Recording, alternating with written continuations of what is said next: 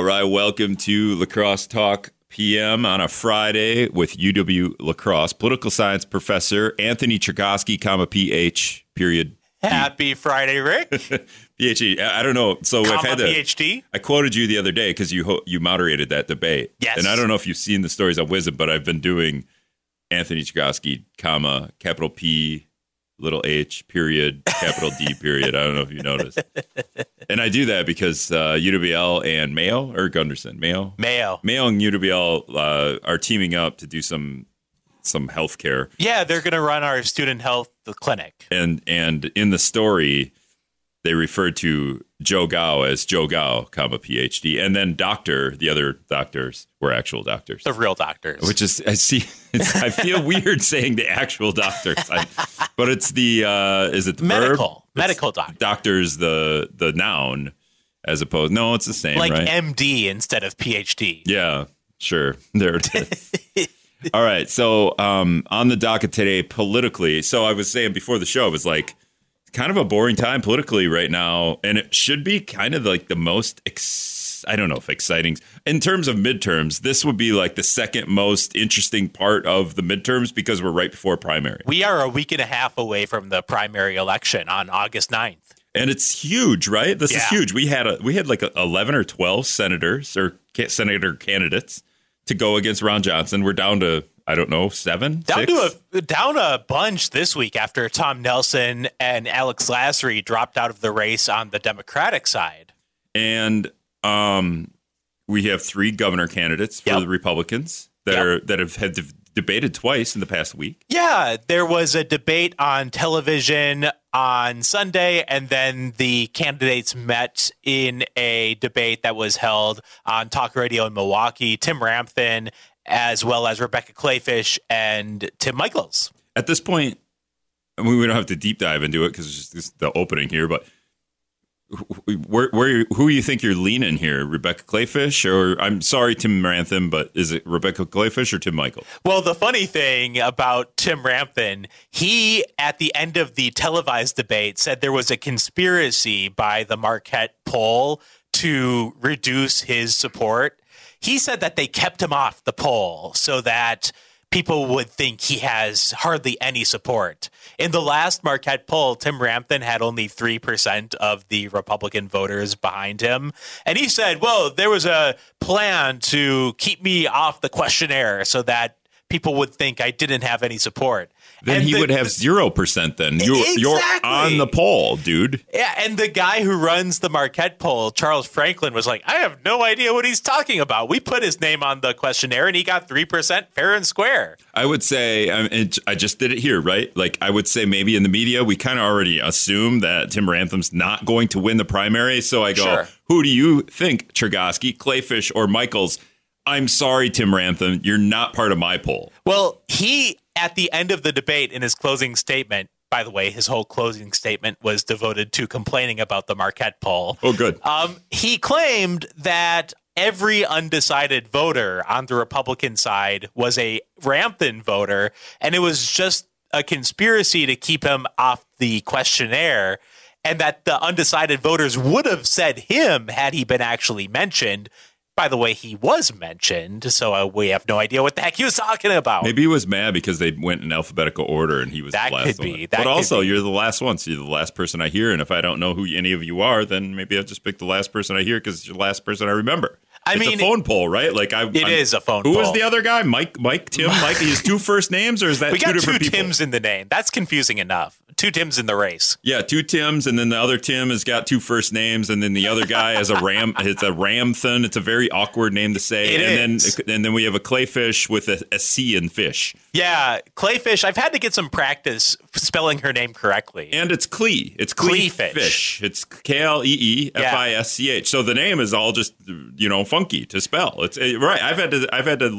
I never write Kleefisch in a story and not go and like Google it and make sure that I spelled it right. Like, thank you, spell check, which is also now Google. Yeah. Well, it's going to be a pretty close finish, I think, Rick, because Tim Michaels continues to pour millions of dollars of his own money into campaign ads, which are just inescapable if you turn on the television. Meanwhile, Rebecca Kleefisch and Scott Walker are going after Tim Michaels for things like saying he was part of a group that supported the gas tax. He's been in favor of right to work. At least that's what they're accusing him of. They're talking about how he was part of a group that was in favor of immigration reform. They're talking about how Tim Michaels falsely claimed to have the endorse of the NRA. So the tag team of Rebecca Kleefisch and Scott Walker really going after Tim Michaels, I think that could have the effect of tightening the polls as we go through these final 10 days or so. How is Scott Walker's megaphone in terms of, you know, do people care about him anymore? Well, you lost to Tony Evers, dude. Yeah, Scott Walker, you got to think he's still very well liked among Republicans here in Wisconsin. Who has a bigger megaphone, Scott Walker or Mike Pence? Well, that's in Wisconsin an interesting question, because Mike Pence just endorsed Rebecca Kleefisch. Donald Trump, of course, endorsed Tim Michaels. All right, we got to take a break. We'll be back.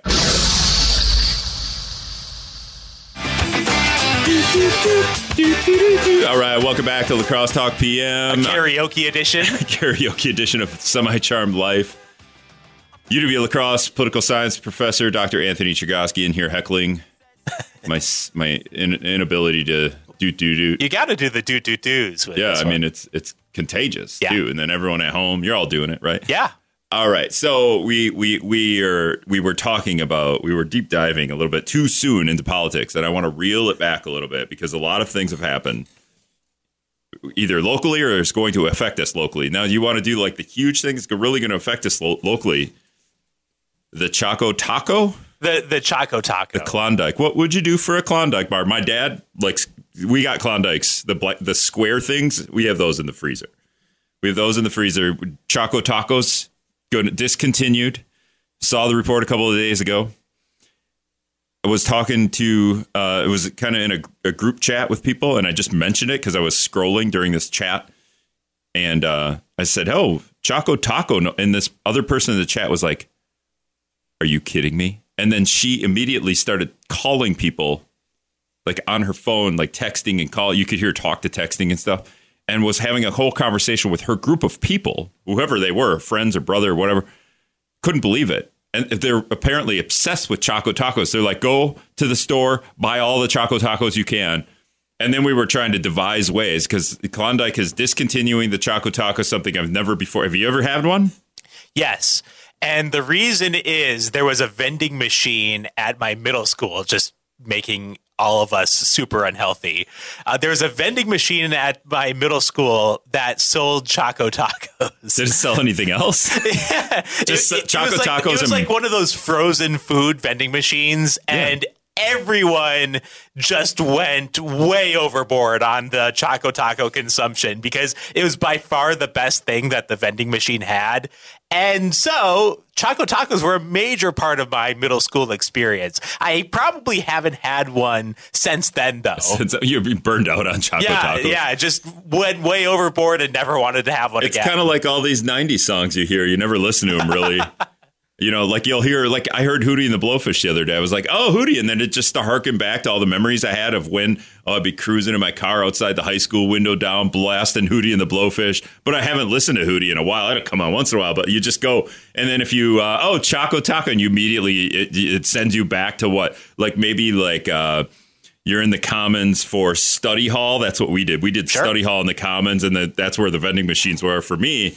And that's where I would you maybe would have purchased the Choco Taco. Yeah. Talk about things that would not exist anymore. Just selling ice cream to 13 and 14 year olds. Oh, I blame my at school JV basketball coach, Mark Reinemann, for selling candy out of his office. This was his side scheme, like because teachers don't make enough money. So he had a side hustle. He'd buy candy in bulk from probably like Sam's Club. That's brilliant. And he'd sell it to us for, you know, I don't even remember what it was.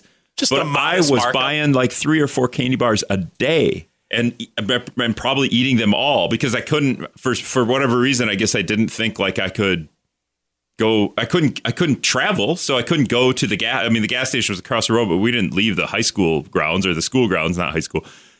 So yeah, I should talk to him about this because he's on. We chat once in a while. I should talk to him about this. My ability to play guard in basketball instead of center was probably devoted right to him selling me. And then I went from tight end in football to offensive tackle, so offensive lineman, because I got a little slower. And it might be his giving me candy bars, not selling me candy bars. I'm stealing dollars out of my mom's purse, I'm sure. I can't remember where I got this money, but I'm sure I grabbed a dollar out of mom's purse so I could go buy some candy bars from Mr. Reinemann. Hey, with the way some teachers are paid, he might have made more money selling those candy bars. I'm going to bring it up. You know what? I should get his number. We should bring him on someday. Maybe next week. We'll have him on. We'll just talk about it. We'll talk it out a little bit. So Choco Taco's gone. There was an incident in... Okay, so Chick-fil-A. I always go Chick-fil-A because I'm reading it, and I'm like, Chick-fil-A, and then the girlfriend would be like, it's filet, you idiot. I did it on air the other day. I went Chick-fil-A. And so Chick-fil-A, the building in Onalaska, it looks complete. I keep forgetting to... So you have to send to the media people, and then they just don't give you any information. You're like, they give you a very bland and boring... Chick-fil-A looks forward to serving the Lacrosse region. We'll be opening sometime by the end of summer. It'll be something like, I'm not breaking news here. I'm guessing. I have no idea. But the building looks pretty close. You have to look at the government documents to tease out when these things are going to open. With Hy-Vee, looking at the documents they had filed with the city of La Crosse revealed that they're going to open in October. But for whatever reason, you wouldn't get that from the company itself. Yeah. OK. You're breaking news there, too. October, Hy-Vee, Chick-fil-A coming. When Chipotle was opening, I was trying to ask. I was trying to get somebody to literally talk to me about Chipotle. Because they were going through increasing the price of burritos right there. And they were definitely like, we're not talking to you about that. So, yeah, whenever these large corporation type, what do you call these restaurant chains? National chains come to town. We all love them, but also we all should kind of hate them a little bit. Just a little bit. Although you like the Chipotle burritos that never have onions and green peppers and never have it. So mad all the time. But anyway, so downtown, there's not Chipotle, but Qdoba. Right. Brad Williams had a story the other day. I don't know if this is funny. It is funny, but I'm sorry for the people that are working. Got hurt. This is where the Qdoba workers just deserve more pay because somebody downtown gets mad because they burnt their chips. Is that even a thing that happens? I know they warm up the chips, but how do you burn them? I've never experienced that in my career of eating Qdoba. Okay, at home though, like you eat chips and cheese, right? You buy the cheese or whatever and just do it manually at home. Oh yeah. Do you ever warm up the chips in the oven? Ooh, I do. Do you do that now? Because I never used to, and then my parents go to Fridays all the time, and then we don't have one here anymore because it closed, and we wouldn't have one at Appleton anymore, but they renewed the lease right before the pandemic, and then they were forced to stay open. That was the story because my parents are regulars at Fridays. They warm their chips, and their chips are really thin. Oh, so good. Oh, yeah. So, yeah, put the chips in the oven. Do you broil or do you just turn the oven on? Oh, just turn the oven on a little bit. Let them warm up. Oh, I hit broil just to do it faster. Okay. And then if you forget for 10 seconds, it's over. You ruined all the chips. See? There's a risk there to the speed, but I don't know. Qdoba, I don't think they're broiling the chips. I don't know. Maybe this person is a bit of an unreliable narrator. The person, India James of Onalaska, charged with accused of disorderly conduct and bail jumping, was last week arguing with an employee at Qdoba in downtown La Crosse, according to Brad Williams, demanding a refund for burnt chips, reportedly becoming more and more upset as the employees helped other customers. She was given a refund and then reportedly threw a cup of queso at the reporter's face and shirt, drove away. Police came. At the workers, said reporter. So I'm imagining Brad covering this. Yeah. What are you, taking pictures? Throws a cup of queso at Brad. Hits him right in the face. Reportedly threw a cup of queso at the worker's face and shirt. Returned downtown Sunday morning. Questioned. Remembered being at the restaurant, but claimed she didn't know why she was being charged. Yeah, weird that she's downtown the next morning. Maybe returning to get her car. Scene of the crime is the classic thing you do. Maybe to get your car, if you know what I mean. True. You're downtown Saturday night, and then you're home from Onalaska, and then you're back Sunday morning for some reason? Yeah. Church or car. Well, we were having this discussion before the show. How many people who go to Qdoba remember? Well, that was the Qdoba thing, right? That when police questioned her, she did not remember doing the queso throw the day before, which the thing is, it's completely plausible that she didn't. Yes, that's what we're insinuating here is when she comes back Sunday morning to get her car, she probably doesn't remember where's my car? Remember that movie? Yeah. And also like, dude, did I throw queso at you? I'm sorry. Oh, how many places were there around college that people would go to and just never remember going there?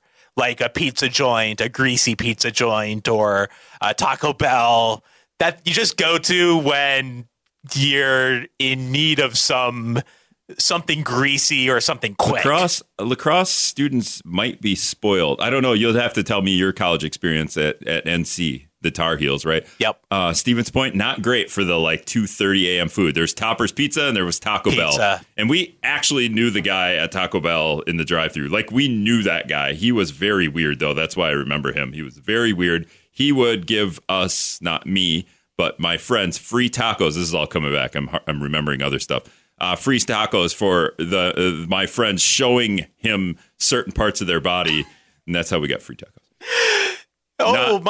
Not the taco. Wow. Well, here's the thing, Rick. In North Carolina, when I was a Tar Heel, yes, there was a couple pizza joints. I would observe them during the day as I was going about my business, and they would be empty, and I would have no idea how they stayed in business. Turns out the being open at 2 or 3 a.m. on a Friday or Saturday is how they stayed in business. It's a brilliant scheme. It is. We have two of those, by the slice things, or at least last time I was downtown, we had two of those given by the slices. And Qdoba's open pretty late now, too. Yeah. Not the dumbest plan to stay open after bar time for, an hour and a half. But Rick, would you volunteer to be a Chipotle drive-thru worker? Oh, a Chipotle drive-thru worker. I'm saying. And now note, I'm not saying. How much more should the Qdoba worker after midnight get paid than the Qdoba worker at noon?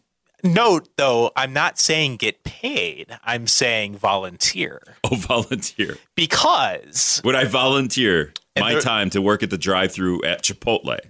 Or just at a drive-thru. Yeah. Now, the reason I asked this question is because there was a Chipotle. It was a Chick-fil-A in Hendersonville, North Carolina. Back to the NC. That wrote in a Facebook post on Tuesday this week that you can earn 5 free entrees per shift. So every 1 hour, you can earn 5 free entrees per shift if you work the drive-thru. What's an entree? The meal or just a sandwich? The meal. Okay. Now, they're not paying you money. They're paying you in food. 5 per hour is $8 a meal, you think? Yeah. Chick-fil-A? Yeah. Chick-fil-A? Yeah. Now, is it a coupon or do I have to eat it? The store has been met with backlash, according to the Washington Post, for appearing to ignore the Fair Labor Standards Act, the longstanding federal law that states how employers must pay their employees for all the hours they work. Yeah, we have a minimum wage for a reason. This would be this would be more than minimum wage based on Chick-fil-A menu prices, though. So if you're a Chick-fil-A franchisee, just pay your workers. This is why a lot of these franchises don't get the ability to have their own social media accounts. Exactly. I know a couple of people that work in retail corporate, and I'm like, hey, we have volleyball leagues, right? So I'm like, hey, do you want to sponsor our volleyball league, through your store or whatever? And they're like, yeah, we don't do that. I don't have the ability. I'd love to, but I don't have the ability because we're a giant multi-billion-dollar corporation through the world. And no, we can't.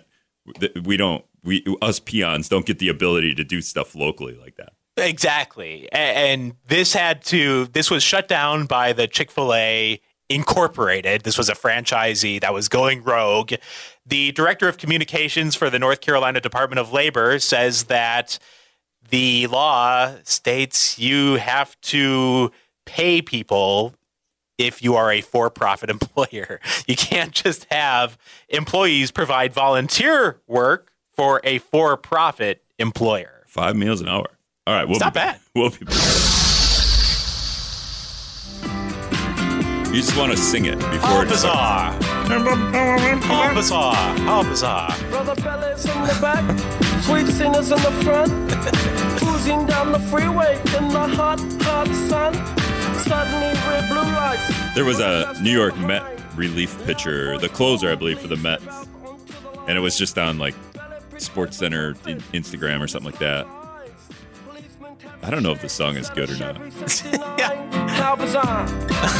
I'm not sure. It was very popular when I was in high school. It was super popular. But this Met, and I can't remember his name, like Diaz or something, like Spanish, you know, sure, something Mexican.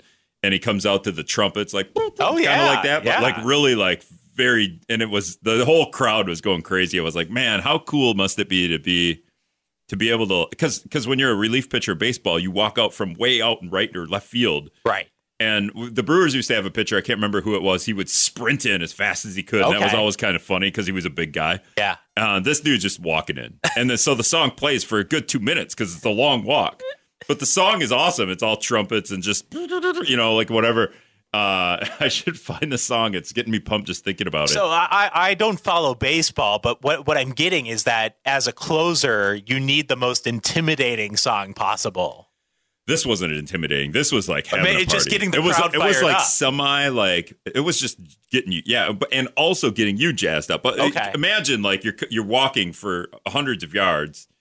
100 yards, maybe 100 yards out from the outfield with your song that you, sure, you know, pick your third eye. Maybe that's the song that you would, what song would you come out to Semi-Charm Life? I mean, think about it. You got to close the game. The game is on the line, 3-2. Your team is up. You have to get 3 outs. They call you. You have to walk 100 yards to the mound in the middle of New York Mets Stadium or New York, you know, whatever. It's full. The crowd is going crazy.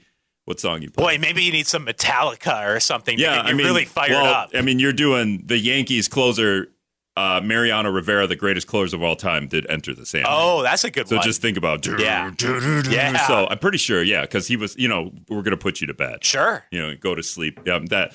Anyway, so I'm all jazzed up now just thinking about it. But yeah, it was very fun. Like I'm like, maybe I should change my theme song music. There's like, like whatever these trumpets are.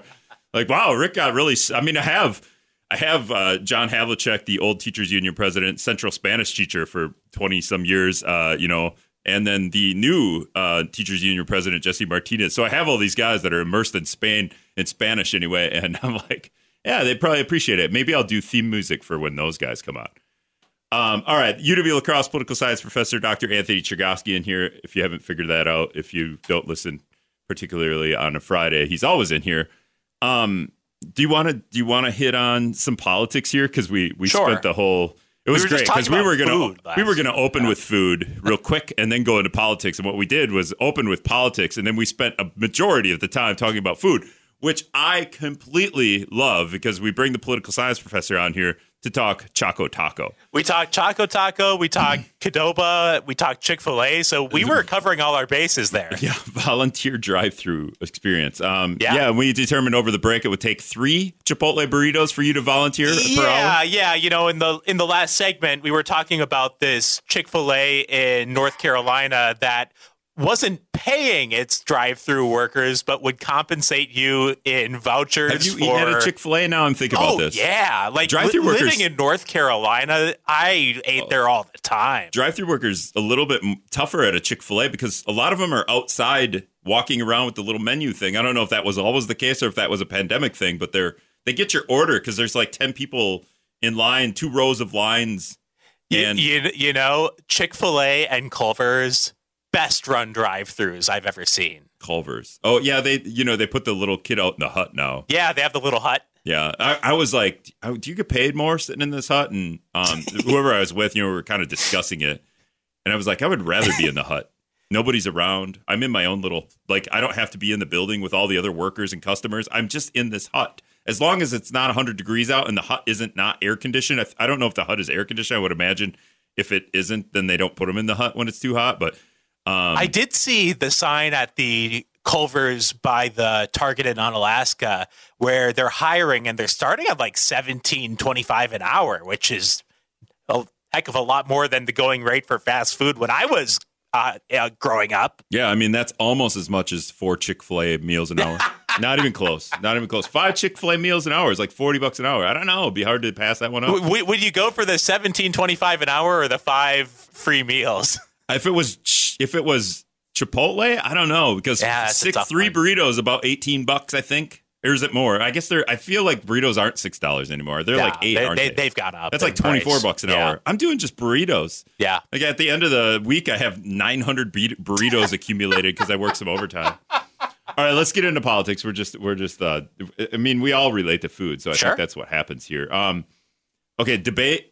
Do we want to do debate from the? Yeah. Let's go third congressional here. You moderated that. I did. And the clip I pulled out from you talking on our airwaves or the day after we aired it was just that the third congressional district of the U.S. House district. I like to say that here in La Crosse County, retiring Ron Kynes district is going to be one of the most watched in all of America. So when you say America, do you mean like North America, like Canada's watching it, and Mexico, South America, all those people? Maybe I'm definitely talking about the broader race for majority control of the House of Representatives, Rick.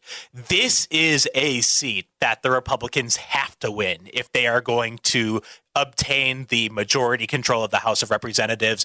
It's a very narrow majority that the Democrats have right now. One of the interesting things about the last 30 years or so in Congress is just how narrow the majorities have been. Neither party has been able to get an overwhelming majority for any extended period of time. So the Republicans want to get the majority control back. Most estimates have the Republicans gaining 20 to 30 seats or so in the upcoming midterm elections. That would be enough for them to get the majority of the House of Representatives, but not an overwhelming one. How many do they need? Oh, they only need a couple. I thought it was like 5 or 6. Yeah, they only need a couple. So 20, that's like a landslide. 20 would get them the majority, but it would not be a secure majority by any means. It would not be a large majority. I think that's the most likely outcome, honestly, that the Republicans do win the majority, but they don't win a huge majority. Is it weird that this is the most watched or one of the most watched U.S. House districts in America and the one across the river isn't? Yeah, well, you know, it's open, too. It is. And, you know, Rick, it's because that district in southern Minnesota has the conventional wisdom about that district is that the Republicans pretty much have it for now. Well, yeah, because we put a Republican and Democratic on the Democratic side to run against a Republican. We put a former CEO of Hormel is going as a Democrat. So either way, it's a Republican. But no, I feel like there's a better chance of Democrats retaining or getting that seat back from, deceased Jim Hagedorn because, they put a kind of a down the middle CEO type where do Republicans like CEOs? I feel like that's where, I don't know. And then that district's got a giant city in it. La Crosse is the giant city here, right? La Crosse, Eau Claire. Sure. Stevens Point. Yeah. Rochester's way bigger than those cities, I believe. Yeah, yeah. The reason that this district here in Wisconsin is interesting, this district in Wisconsin, the third district, is massive geographically. It goes from Platteville in the south all the way up to Eau Claire. But it curves up towards Stevens Point. If we're trying to compare Minnesota's first district and I feel like Minnesota's first district is way bigger than it's also a large district. It's the whole bottom half of Minnesota, right? Including Winona. Yeah, from Winona all the way to the other side of the state. It's a really large district because it's like Rochester, Winona, and rural everywhere else. Do we just not care about that one right now because we don't even know who's in the race because we're doing 2 elections for that district? Yeah, I think so. It's so confusing to have a special election and then the normal election. And is the optics of it different because Ron Kind is a 26-year vet? Wisconsin's very gerrymandered. This was the district handed to Democrats. I mean, there's all these things making the third congressional more interesting. Oh, Republicans handed this district to Democrats, and now they're trying. They actually might be able to snag it back without even trying, even though they did try. That's the irony of this, because in the redistricting that occurred following the 2010 census, this district was actually drawn to help Ron Kind become more secure in his ability to win elections. Yeah, we're going to throw Stevens Point. We're going to throw UW-Stevens Point. We're going to throw UW-Eau Claire. We're going to throw UW-La Crosse. We're going to throw all those young kids at you and put them all in one district, and therefore those young kids won't be able to vote for Republicans. You put a bunch of UW campuses in this district. People who drew the maps figured, well, Ron Kind is going to be safe, and he was. I mean, to a certain extent. But what happened that was not expected was how much the rural parts of this district moved heavily in the Republican direction. And people are more involved, right? I think the voter turnout has become a larger thing. I think absolutely, Rick. And one of the interesting things about the 2020 election is that voter turnout increased on both sides. So there were Republicans who were largely disengaged, but they showed up. There were Democrats who were largely disengaged, but they showed up. And there had been this really long-standing debate about, well, you know, if voter turnout really goes up, which side would that benefit? Turns out that it benefited both sides in the 2020 election. Voter turnout increased dramatically. We had the highest voter turnout in the 2020 presidential election in decades, and it helped both sides. Before 2020, was 2016 the highest voter turnout?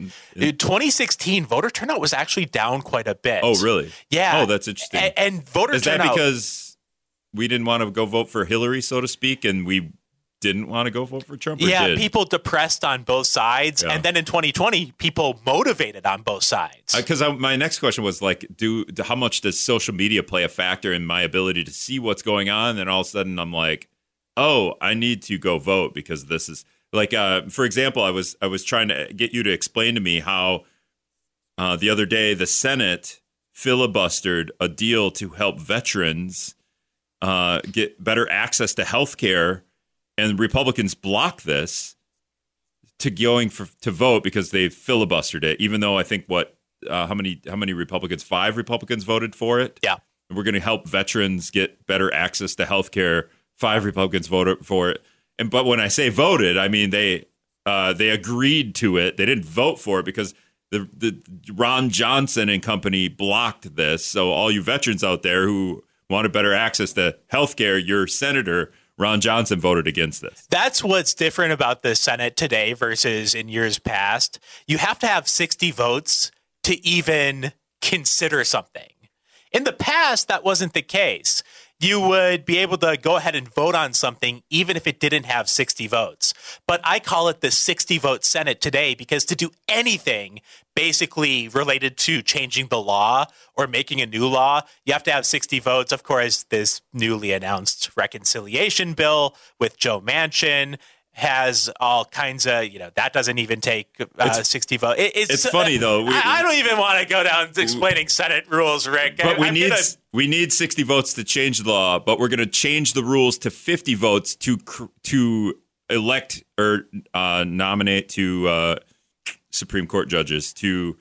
for those who are going to Senate rules, I have a hard enough time doing it in class. For those who are going to rule on the laws, we're going to change the Senate rules, so we only need 50 senators to vote for those. Otherwise, to change the laws, we need 60. So anyway, we'll be back. All right, welcome back to Lacrosse Talk PM. UW-La Crosse political science professor Anthony Chergosky, PhD, in here with me. We're just wrapping up. We got 2 stories I wanted to get to. Very important stories. Let me find them here. One is. But we have a local angle. Oh yeah, that's right. There. Let me get rid of Busta Rhymes. Get out of here, Busta Rhymes. Oh, I just have to do that. So one, they both deal with felines, cats. One kind of plays into what the city council of La Crosse did with feral cats, and then the other one is just a Wisconsin couple is opening a museum. Mewsuem. MEW-museum. Yes, because they have 13,000 cat figurines and feline themed pieces of art. So. Next time you're in Menominee Falls, if you want to see thousands of cat-related figurines and pieces of art, okay, do I have the place for you? Think about this, though. They have all these things. Yeah. Dedicated to cats. First of all, they got the name wrong. It's MEW-museum. Yeah. They're trying to do Meowseum.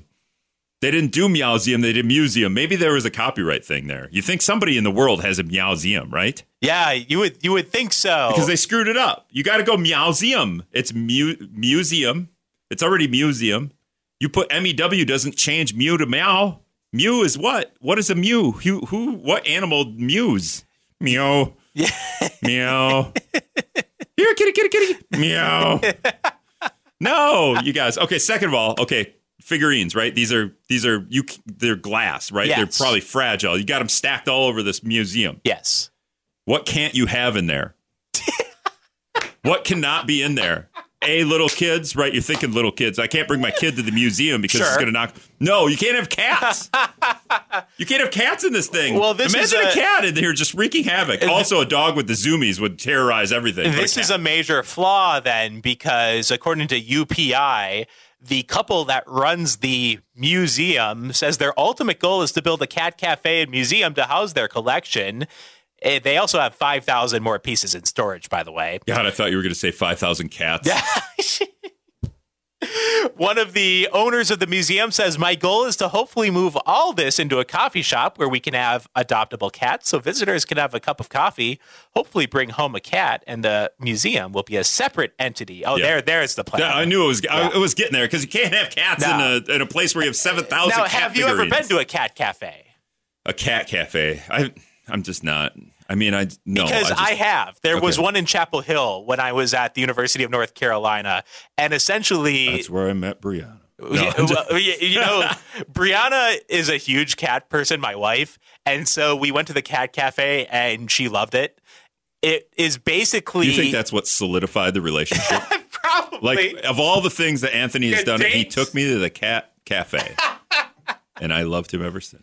Well, it's just like a coffee shop, but you go and sit with cats. Yeah, if I took my girlfriend to a dog cafe when we were like in this like, do I like him? Do I not like him? That would have solidified it. She'd have been like, wow, I really like this guy. Dog cafe.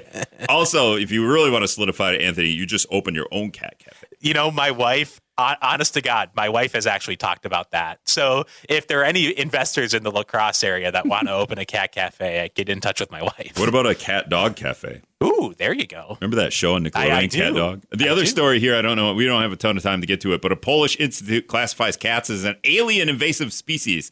I think they just threw alien for the headline, but a respectable Polish scientific institute has classified domestic cats as an invasive alien species, citing the damage they cause in birds and other wildlife. Now, the Georgetown guy you interviewed about the lacrosse policy. I did a whole week on this stuff. Would agree with this. Yes, this Polish institute. A respected Polish scientific institute. Is there such a thing? A Polish? Remember when I was a kid, you were a Polak, you were an idiot. That's a thing. Is that culturally insensitive nowadays? We're gonna have to cancel you. Anybody with a ski at the end of their name? Yeah. How did I get the PhD with that? Well, you got a Y instead of an I. With that in my last name, it was SKI though. You're lucky you got a Y. All right. Have a good weekend, everybody.